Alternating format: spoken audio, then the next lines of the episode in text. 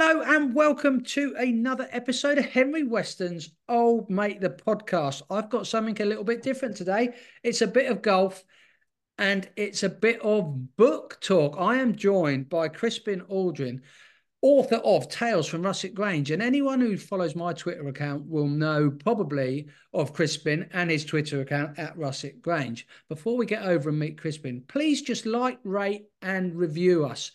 We don't we don't try and make money off this podcast, but what my analytics have suggested is that about 50% of you good people who are listening aren't hitting that subscribe button. It doesn't cost you anything to subscribe and it might help get us out there a little bit more. That is all my wittering. Crispin Aldrin, thank you so much for coming along and being volunteering to be a guest on this wonderful little podcast. How are you doing? Uh, very, very well, thank you. And thank you for inviting me. Uh, a little bit under the weather at the moment, but I'll, I'll get there. Um, but yeah, nice to be invited to do something a bit different. Uh, all helps to promote the book, I guess.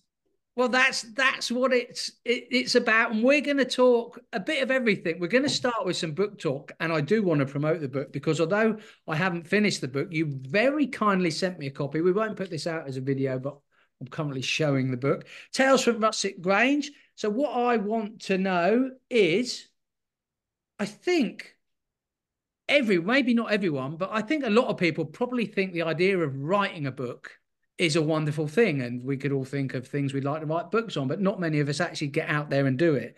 So, Crispin, you decided to write a book. What drove you, or what inspired you to write a book? A book based on a an imaginary golf club called Russet Grange. What's the inspiration? What's the thinking behind it, sir? Well, um, a few years working at various golf clubs. I've worked in sales and marketing and a bit of management, um, and uh, a number of years as a member of a golf club as well. Um, and I know quite a few people in the industry, and I've always felt there was a book in there somewhere. Um, conversations over however many years, someone's always said, "Oh, they should write a book about it." Um, and I thought, well, yeah, I probably could write a book about golf clubs. Um, I think one of the things that really inspired me to do so is that there's no competition out there. If you look for fictional golf, golf, you know, uh, books about fictional golf clubs and golf fictional members, you won't find anything. Um, there was the amateurs um, book. I can't remember who wrote that, but that's quite popular. Um, but there's no books about fictional golf clubs yet. There are two and a half, three million people that play golf in the UK. So I thought potentially I've got a largish audience and no competition. Um, I had time to write it. Um, I wrote it down. It, I started writing it just before before COVID. I wrote the introduction, um, ran it past a couple of people, good friends of mine, who regarded it as quite poetic, and that was so that was quite inspiring. And I thought, well, I'll chuck a couple of chapters down. I didn't feel I could ever write it kind of a book from start to finish of just one long story. I didn't think I could ever write Harry Potter. I wouldn't know how to write 100,000 words and it all, all connects. But I thought what I probably can do is write lots of little tales, lots of little chapters of the kind of things that might happen uh, at golf clubs. It's very exaggerated. Um, none of the characters are anyone I know. None of the um, chapters are based on actual events that happened. But it's certainly the case that I've been influenced by a few people I know.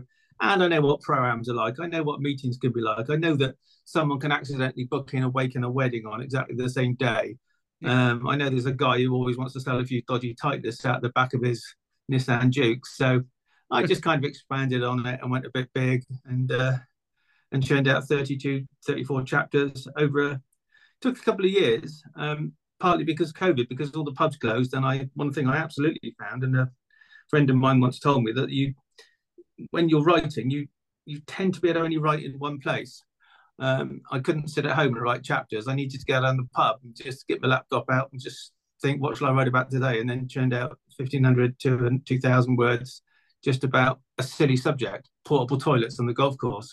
You know, um, so yeah, I needed to be in the right place. And because of COVID and because the pubs shut, I kind of it drew to a bit of a, a halt for a while. Um, yeah. But then I got back to it and I found I was able to kind of sit down and write and churn out one chapter after the other. It didn't take very long to write. It took a hell of a long time to edit and bring into something that I was prepared to then put into print and show people. Um, yeah. So that, that that's where we are. And uh, there, so how how when did you publish? When did it go on sale, so to speak, Crispin? I think about I think my first ones went out about a year ago, uh, probably. Um, a few people at a club were just giving me cash for a copy of it, and people ordered a few copies. I've only shifted about 100 so far, I guess. That's the first edition gone. Yeah. Um, I haven't really done any effort on marketing the thing. I wanted to know that people quite liked it, and that wasn't upsetting anyone. Um, I made it quite clear it is very, very laddish, and there's no question about it. It's and you've seen the silly quotes in front of the in the front of the book where my um, son's girlfriend refers to it as sexist drivel, which I just think is hilarious. Um, uh, and she's right; it is sexist drivel, but equally, a lot of people that have read it have really, really enjoyed it. And I, don't, you know, people know what they're getting if they go to the website. If they, if if if they if they see the notes on the back cover or to have a flick through it, they'll they'll know what it's about. No one's buying Tales from Russet Grange and thinking, "Oh my God, that's not what I was expecting." So um, yeah. it is what it is on the, on the tin, as it as it says, as we say. I mean, I will, I, I will, I will highlight a couple of chapters just to give the people listening a an overview of what to expect and ask you to potentially talk me through them. But before that, Crispin, um, you say you you found inspiration in the pub, uh, and I don't uh, be it uh, is was so you didn't experience writer's block as such. You just found somewhere you were comfortable with, and I guess I have wrote blogs in the past. This podcast basically started out as a blog, and I got a bit fed up with writing. Although I've always enjoyed writing, I find this easier, if you will, and probably reach a bigger audience, even though it's relatively small. Um, how do you, so so you sit down you sit down in this pub maybe a favorite pub and you come up let's use portable toilets as an example um so portable toilet you you've played golf you've experienced golf courses as you've said and you just the, the thought being right um 2000 words uh, you know everything starts as a tale of in in Russet Grange. so a tale of portable toilets and then what's the right what's the writing thinking behind that do you have you got your portable toilet at the beginning and then let's say for example at the end the wind blows the portable toilet over do you have the start and the end and then you fill in or do you do you write your way to the end and it develops en route i i don't i'm not a storyteller so i i, I just podcasts i have general notes in front of me but how do how do you work on the writing front um, well, that particular example, I think I probably thought of the title first of that chapter. It's called Portaloo Waterloo. Um, and um, I decided that the ladies probably not, ladies are never happy with the toilet facilities out on a golf course for various reasons. So I think there was a ladies there was a ladies committee meeting. They decided that they wanted all the toilets to be unisex rather than just having one on the back of the ninth green or whatever. Um, so they all agreed on this. They all had a good old vote, and they have nice signs put up that said unisex toilets. Um, but then the first day that I think the unisex toilets were available, and I just started writing, I decided I know what's that. a bunch of lads had been out on a curry the night before, um, group of group of like 20, 20 lads, and then behind him was the ladies captain or whatever. Um, and it just kind of proceeded from there. They'd all had a hell of a lot of beers, they'd all had a hell of a lot of curries, and you ended up with this um, situation whereby the bogs were getting worse and worse and worse, and people were choosing the least bad one to use and it just it escalated and they all became utterly disgusting and then and then there was a point when the first of the ladies used it and and, and it becomes an absolute disaster there's stuff flooding out. One of them blows over in the breeze i think. It's just i just paint this picture of a horrible horrible mess and then, at the next ladies meeting they decide they like their own toilets after all nowhere near near the blokes. But th- i think that chapter just stemmed from this idea of portaloo waterloo and a complete disaster after a curry night. Um, but I think all the chapters, I just thought I think I probably said to myself, well, there needs to be a pro-am one, there needs to be a golf society one, there needs to be one where someone books a waking and a wedding in the same day. And I'm just going to refer myself here to what other ones I've just got the book in front of me. Yeah. Um, chapter oh, yeah, the, chapter 31 is of interest to me for my profession. Yeah. Yeah. So man, in, um, a tale of a man who knows more about greenkeeping than the greenkeepers do. I, that's a classic example that everyone knows more about greenkeeping than greenkeepers. Everyone knows more about running a golf club than the managers do. You've got 700 managers at every golf club. So I think I picked up on that on, on fairly early. You've got a guy, one where there's people moaning about the, um, the, the, the, the, the price of beer and chips. As a new member comes along who no no one's in. The, you got the girl in the office who's absolutely not interested in any way, shape, or form of um, new members. They just interrupt a day. As far as she's concerned, she's paid to just be on Facebook all day. Um, and if and, and someone inconveniences there but wanted to be a member, she'll point them to the clubhouse or the or the pro shop or whatever. Um, there's comedy night that goes horribly wrong because the message is not got across. But just browsing through, oh yes, Sky Sports, every golf club. After people want Sky Sports, half of them don't. So there's usually someone with a dodgy stick, um, memory sticks are for forty quid, and then the club gets fined ten thousand quid for a dodgy. I may have, um, being, I may have experienced that in actual real life. Yeah, yeah. Half of them want it, half of them don't. Um, so yeah, I think all of these are the Belgian visiting Belf the Belgian Society visiting from Ipswich. That was one I just I thought there's got to be a golf society because they're always happy. You see, golf societies turn out they're on a big old jolly, they're on a day out, they're all on a bus, they're having a right old laugh. Um, so there's a so in answer to your question, I think I decided what I wanted the subject to be, then just sat down and wrote it. It wasn't a case of this is how it starts and this is how it ends. Yeah, um, it just kind of flowed. That's not to say I didn't go back and edit, and I would have edited quite heavily, but I, it's certainly I never said this is how this is how I'm going to begin. This is going to be the end of the chapter. I just need to fill the middle bit with two thousand words. I just sort of yeah. sat and wrote. Some chapters are longer than others, and I definitely felt I improved as I wrote. And and and as you all have seen at the front of the chapters, I've kind of given them all a rating from from yeah. best to worst. And I, and I suspect if I were to look back um, and look at and compare the ones I wrote first to the ones I wrote last, I probably do rate the, the later chapters higher I certainly got in the swing of things, and perhaps that's just natural because, as I say, it's the only book I've ever written, and I kind of got an idea as I was going along of how I wanted to write it, and it did certainly um, evolve. Um, yeah, just looking at this, an alcohol, alcoholic and an Australian, everyone's got a. Um, I thought the the irony was the Australian guy was teetotal. Um, then I've, um, I've I've experienced Australians. I've, I've spent time in Australia. I have experienced Australians on golf courses, and I was amazed that I did two ski seasons in the French Alps to find that everyone working behind a bar was an Australian in the French yeah. Alps. They're they're yeah. everywhere. In, they are everywhere. Way.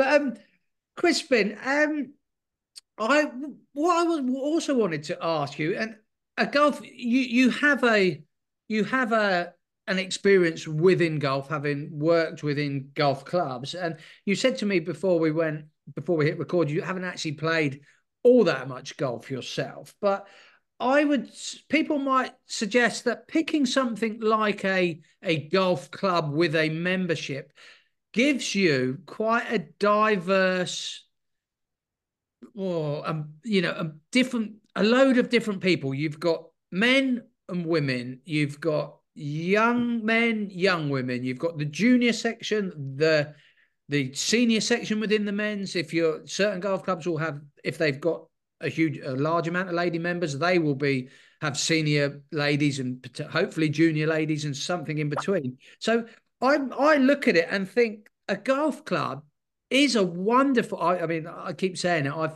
from what I've read, I, I find it hilarious, and having been around golf clubs for sort of best part of twenty four years, a lot of it resonates with me. But did you did you struggle for any content because you wrote you know you wrote 34 chapters the th- chapter 34 a tale of kindly men and was there is there potentially more? Because i would have thought a lot of people might listen to this and think 34 chapters there, there's probably more to come. I don't know. How did you feel when you got to the end of it? Is there is there still plenty of good content lying on the cutting room floor from a golf club perspective, or do you think do you think you probably got it about one book is about right? Um, that's a, a, a, that's a good question. I think I probably could write another book. Um, my brother says that every single chapter is the same, and he's not far wrong. It's just people fighting and drinking and arguing about minutiae. Um, but that's uh, golf. That's golf but, clubs. But I don't mind that. He's, he he said it's a book for sitting on the toilet. So you read five minutes and then that's it. Then you're done for the day. It's not a book you read from cover to cover because you'll every single chapter is pretty identical. Um, I'm doing myself down a little bit now, though. Of course, they're not, but it, it is certainly the case that there's a common theme of just stupidity and sexism throughout.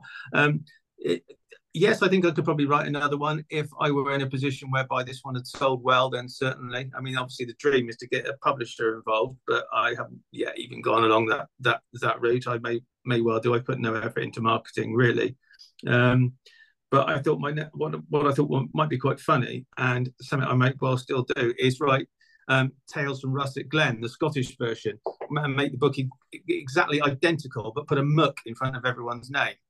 Um, just so when someone's on the website, they can choose if they want the Scottish version or not. Um, well, just you... because that is silly, and I wouldn't have to write anything more, and I could say it's the second book in the series. Um, well, we always have to. That I, I I joke when I do greenkeeping content that I often joke that we have to thank the Scots for golf and greenkeeping, uh, and we'd be nowhere without them. But um, uh, Crispin, you, I just want to go back to a point you made. You've said, not in a negative way, but you said you haven't done anything, got marketing wise, publish work, publisher wise. So to me, book one, Tales from Russet Grange, it seems very much a labour of of love. It's something that you didn't you know you you haven't set out to write this because you want it to make millions of pounds. You've said you've had the time and i would assume getting it all to print has has been financed by yourself. So um which is a, a luxury and i for one having started it and i will finish it i'm, I'm very thankful that you've been able to do it. But um like you say going forward is so so i mean for me i would say to anyone listening to this i mean go on the website wherever it's available and order your copy. And you know it's if if you have an interest in golf and you are a member you will absolutely love it. There's some things that you might disagree with and the angle that crispin writes from. As he said it is very sexist. So possibly a, a lady member might not be amused by by a lot of the chapters and that's the way it goes. But i that's you've said it a couple of times already, Crispin, that you've been very open and honest. And anyone who picks this book up, you want them to know exactly what they're getting into. And you've explained that so far in this podcast. And I don't think there's any harm in that. You know, that's what you wanted to do. And that will appeal. That will appeal to a large amount of people. And the people who doesn't appeal to probably won't buy it. And if they do buy it and read one chapter, they might put it down and never pick it up again. Um, Let's move on a little bit because golf clubs, you've worked in them and you've played a bit of golf yourself. I I don't want to get us into trouble and I I'm employed by a golf club, so I'm certainly not going to be too negative. But I think we said it again prior to hitting record. Golf clubs nowadays are are a little bit more welcoming, I think, Crispin. But you referred back to the 80s, probably when golf became a thing in the UK, more of a thing in the UK, and probably uh, working working class men could start becoming golf club members, but the it was more an upper class thing realistically. And um, I think a lot of the things you've touched on in this book are still a, a reasonable reflection of a lot of golf courses out there. Um, would you say I'm being unfair, or, or would where would you sit if I said that to you? That I still believe that a lot of things in your book are probably still going on at a lot of golf clubs around the country. I yes, I think golf clubs have taken huge strides in being um, inclusive and welcoming, and not the places whereby if you're not a member, you're not even allowed anywhere near the premises. Um, I was just a child back in the 70s and 80s, but it was certainly the case then that, and I, th- I think an important thing is that back in the heyday of golf clubs, where it really was um, the kind of the, the, kind of reputation they um, had for themselves in those days, it, just being a member of the club was enough for a lot of people. The fact if you were a businessman and you were a member of the local exclusive golf club, that was good enough for you you you'd meet people, you'd have lunches up there. You might play a game of golf every week or so, but it was a place where just being a member um, was was enough. And they thankfully have moved away from that now. Anyone will go along to a, a, a golf club, and, and they, they need members. It, it's certainly the, the, the case. Um, a few local clubs are, are, are, full now, and I think some clubs are doing doing pretty well. But they are moving away from this idea that if you're not a 50 year old straight white man you got who's uh, was a captain of industry or the local bank manager you don't get in. Um, and that's absolutely right. Of course it is. Uh, no, no, no, question about that. But it's taking a very very long time to get rid of that image. And every golf club you'll see will have a sign outside open for coffees members welcome uh, visitors welcome you know come in and join us for lunch breakfast sunday carveries whatever. Um, but it's taken the time it's taken the time. And I think perhaps there are people at golf clubs who still yearn for the heydays of the 1970s or 80s when they were like they were. Um, and you could charge, I think because so few people were playing golf, um, you didn't have this idea that people were, it wasn't difficult to get a tee time. There weren't even tee times. You could just rock up and you and your mates, the, the 20 of you that always played on a Thursday morning, would just stroll out and be able to to, to, to play your game. And some of the members, I think there's, there's somewhere someone I mentioned in the book who actually only played nine times in ten years or something, um, making the point that this guy was happy enough just to be a member. They reckon his bar spend on average was a thousand pound a week, and his, he paid at least a thousand pound per round as well. Um, so yes, the, the traditional image is gradually being moved away from. It's taking a long, long time. Um, but there are still those that yearn for the days when it like was was like it was.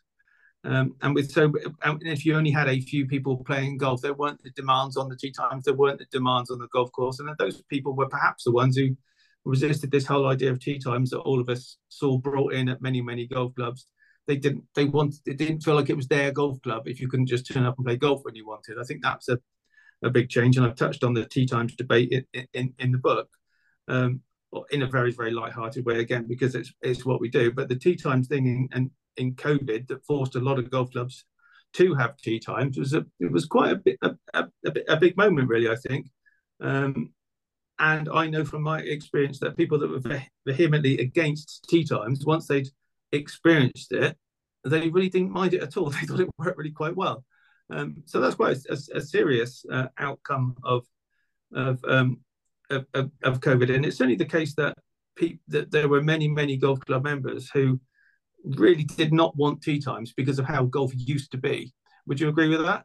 I I I I think you from what I've experienced where where I work, where I'm employed, so I have to be a little bit careful, but I see I see the, the conflict between so many groups within one club. So if you've got that holistic golf club, if you will, that's then separated down, and you've certainly with you've you've got the people, like you say, the people who are stuck back there, and very recently, um, since since I started in my role, so it, the club handbook always said the first tee time was seven o'clock, but no one no one listened to that under the previous greenkeeping regime and previous management regimes.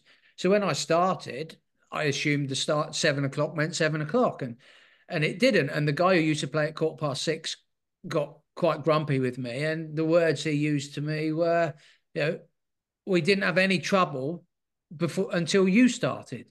Bear in mind, we've made wonderful improvements on on the golf course, and we've gone from almost no grass on the greens to 100% coverage, blah, blah, blah. This isn't a greenkeeping podcast, but I, I still see, and I don't go in the, we're a very small club with a small clubhouse, and I don't spend much time in there, Crispin, but I still, I, I hear, you hear the rumors and I speak to, I speak to the ladies and I speak to the men and whether people like it or not, there is still a massive divide in golf between male and female memberships. And sadly, it's my opinion that the majority of golf clubs are, if you've got a membership of 500, the likely split is probably 400 men and 100 women. If, and yes, that, absolutely. that would be a lot of women. I would probably be inclined to say more 450 to 50.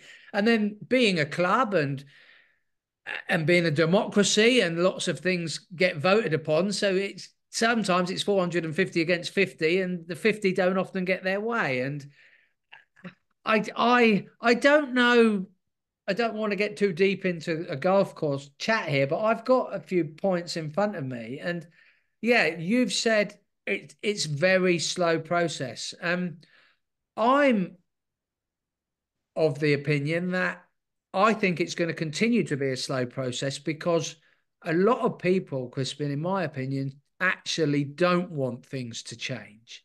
Um, I don't know what you think about that. Um, yeah, you've got there's there will certainly always be an old guard, but that perhaps old guard that was in their mid 40s and mid 50s in the 1980s are now the guys that are in their 70s and 80s. Um, and younger people coming through will affect change because they've not ever known perhaps any different. Having said that, there is something quite nice. I think someone used to say we didn't like we don't use the word exclusive, we use the word prestigious, and people like being part of something that they feel might be a bit prestigious. There's nothing you don't.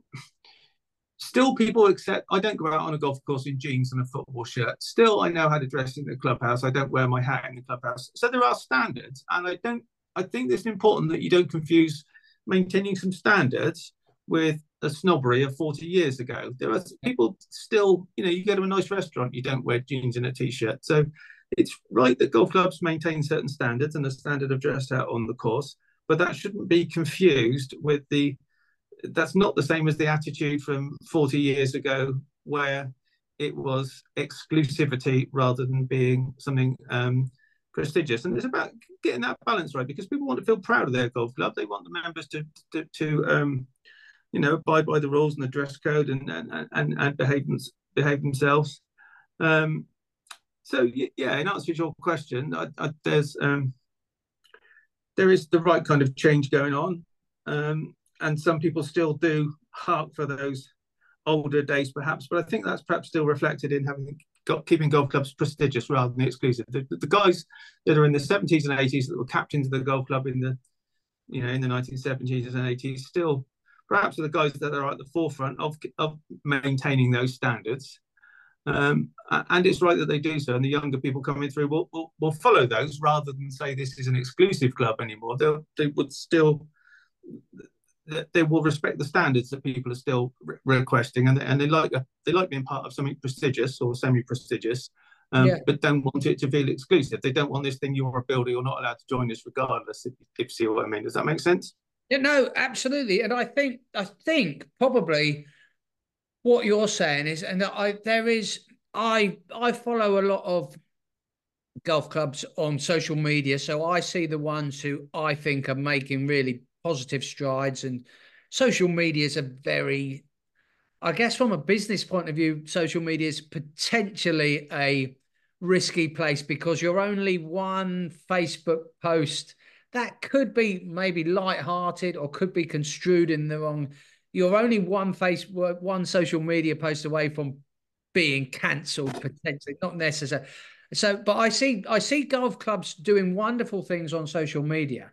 What I, what I, I found, and I found where I work, we are, we are located within within the town. We we're on the border of Westgate and Birchington. We are within walking distance of of a lot of people. Um, we have an audience, and we are open to the public f- to, for food and drinks and uh, etc. Um, the balance that's what I've what I've noticed that places do struggle with is when you have this dress code or expectation as a member, but then you want to encourage me or you, Crispin, from the street to come in and enjoy a coffee. But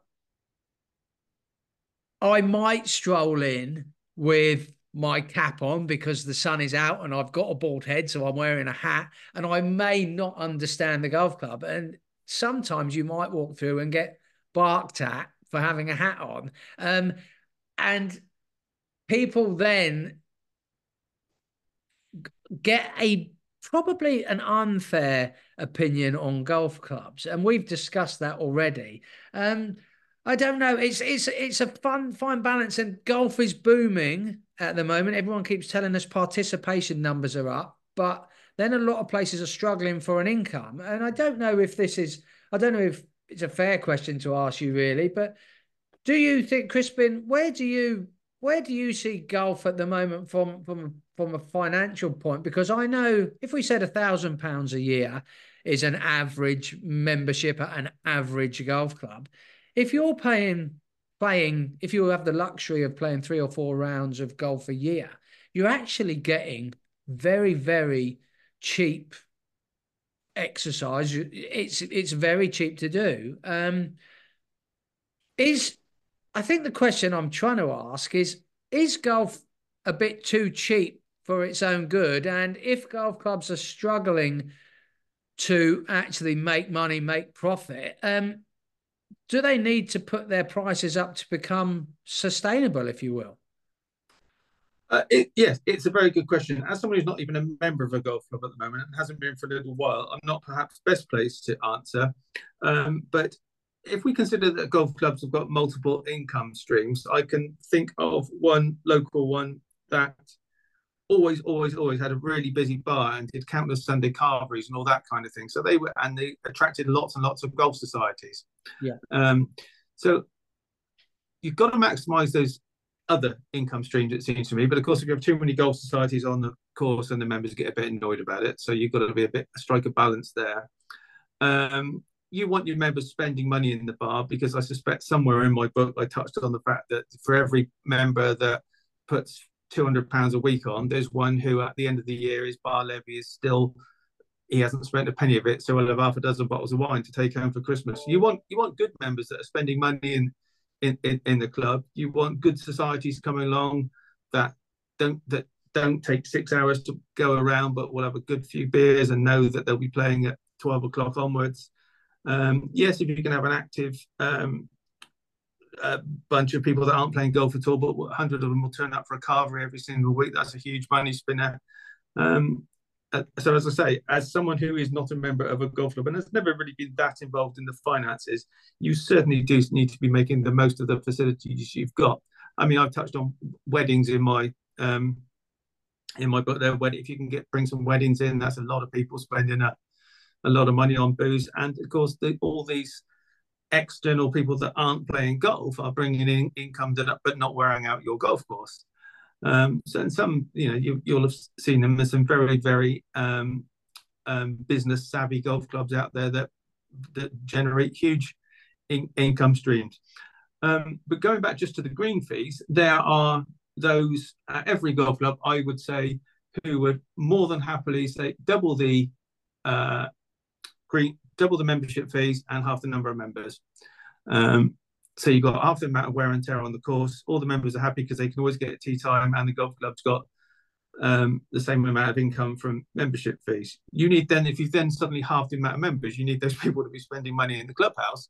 Yeah. Um, but it's it's an argument I've heard on more than one occasion that golf clubs aren't expensive enough, um, and that works well for the people who can play five times a week. And of course, we're referencing seniors here, really, and um, the guys who can only play on a Saturday because they've got families and businesses, I've always felt they lose out. Um, and the golf clubs are very lucky to have a, a lot of those guys. Um, the, the, the, uh, one one relatively recent place I was a member at, you've probably got maybe 100, 150, 200 people that can only play on a Saturday. Yeah, struggle will struggle for a tee time, but will still pay their membership fee and, and recognise they might only get to play once a week maybe a couple of times if they've got a week off from work or whatever, and throughout the winter might not get played at all, play, play at all. Um, compared to the guys that pay exactly the same amount of money that can play five and six times a week and also go and play with seniors at other golf clubs as well. So there's real value for some people, and for those people, you could argue that they're paying too little. Um, they could, if they're of that baby boomer generation, they could probably pay considerably more. Um, and I do think that there has to be a consideration that, that people are paying exactly the same amount of money, but it's they don't have the same amount of um, availability to go and play golf, and perhaps don't get as much money, uh, as much value out of a golf club as they should. But they know that when they sign up, they know when they're able to play. They'll say, "Well, it's fifty quid. It's costing me forty quid around, but I'm happy with that." Um, but yeah, there are, and obviously the very exclusive golf clubs out there, the ones that are charging 10, 20, 30,000 pounds a year, people will pay that regardless just because it's that expensive. Um, but for your average club out there, charging twelve hundred pound a year, for a lot of the members, yes, I think it is t- too cheap.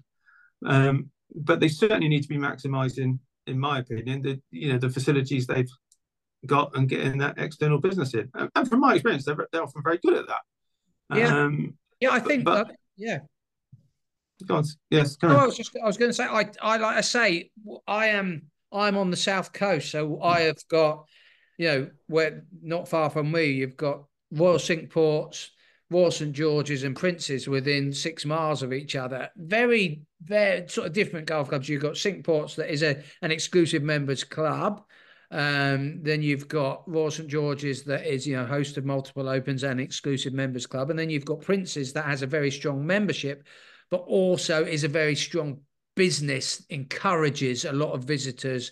And when you're there, they want to, you know, they've they've invested heavily on a wonderfully large grass, you know, driving range, so you can experience, you, you know, that almost that exclusive feel high class golf, but you can experience that as a visitor. They're going to charge you 125 pounds for the tee time, but you're going to get that good experience and hopefully you're going to come back. So, and I think, I just think there's so many, like you've touched on golf courses, they're generally on large bits of land.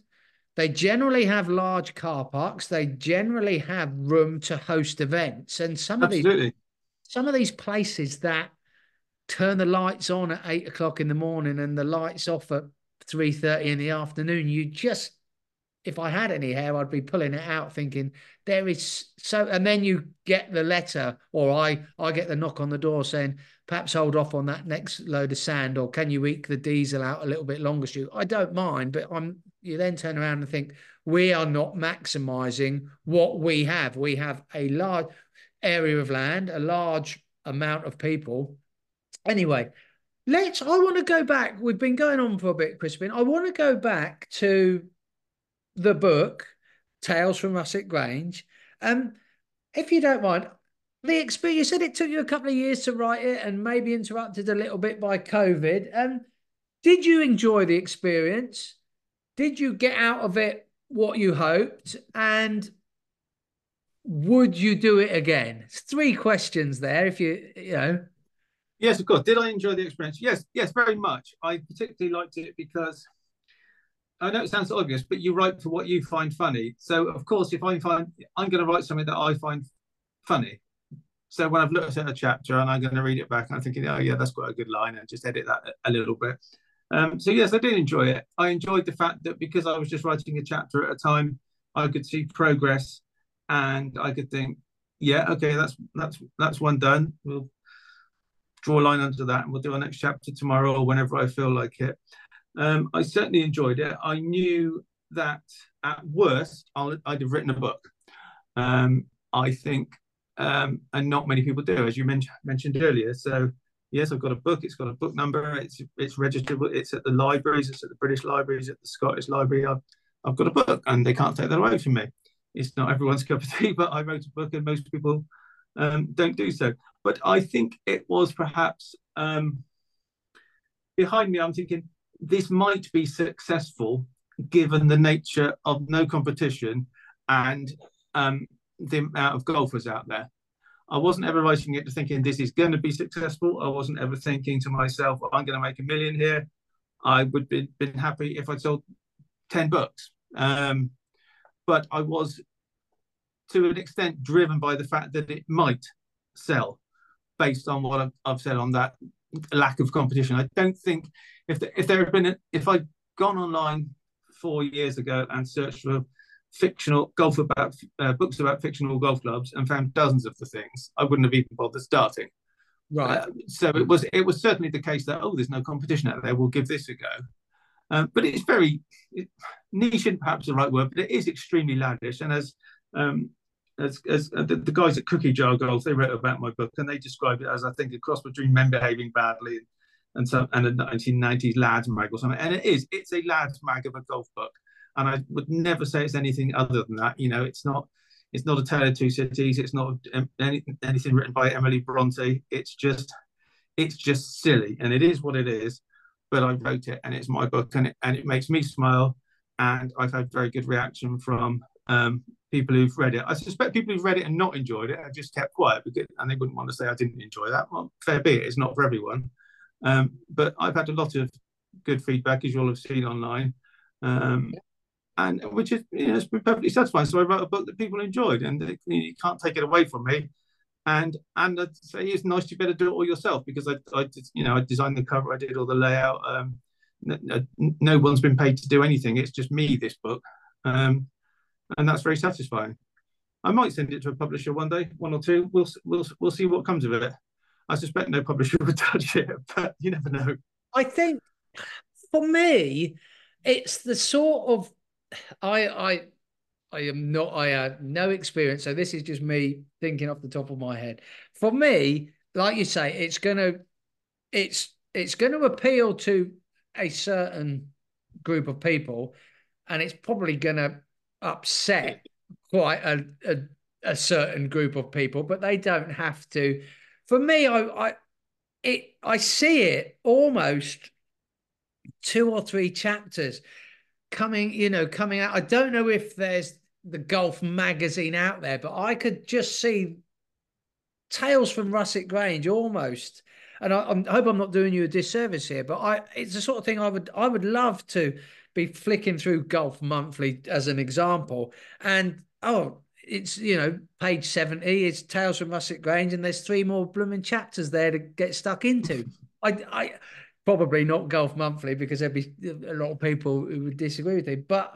I, I mean, I love love the book, love what I've read. I keep saying I am going to finish it. It's I, I, you did explain it well, not sitting on the toilet reading it, but I, I read, I, I've, I'm 35 pages in, and that's two sittings for me as such. Um, right. Half an hour before bed, a couple of times. Um, I think it's wonderful. And you, I'd say this isn't going out as a video, but we're talking on a video call. This just go out as audio. And I, I'm looking at you, Crispin. You, you look very proud, and you're you're you're describing very proud. And I think you should be really proud. Um, but like I say, for me being involved in golf for as long as I have, it just resonates so wonderfully well on on the on the quarter of the book that I've read. So um, I think what I'll do is I'll probably Crispin, I will say thank you for being an amazing guest. Thank you for coming on and sharing your story. I always ask the guests if there's anything else they'd like to bring up, discuss, or sell, if you will.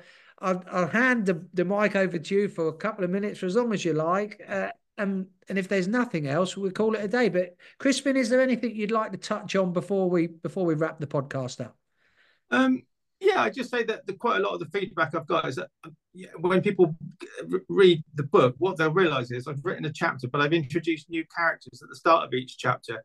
And some people have said they've actually quite enjoyed the biographies of the of the characters as much as they've actually enjoyed the characters themselves because they think and it was always my intention that, people would pick up the book and I'll pick a random page here um, and they'll find is it Mandy Hobson, Ladies Treasure, nationality English.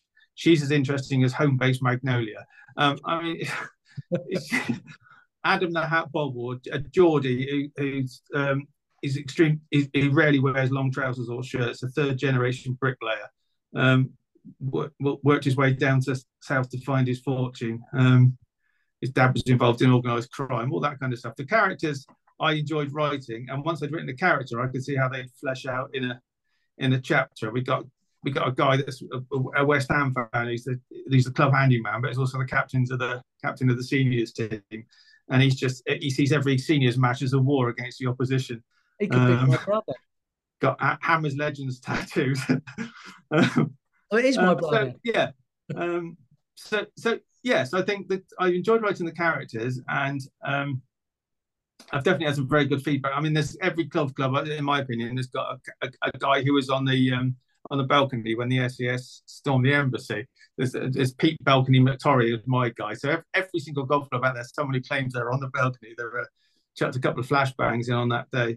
Um, but yeah, the final thing I would finish off with is it is a lads mag. It is, as you said earlier, it would upset some people, and it's not I don't want to upset people, which is why the cover notes are very clear. Every time I've ever said anything about it, it's for lads. You, have got you've got to get the book. You've got to think, yeah, that's totally silly.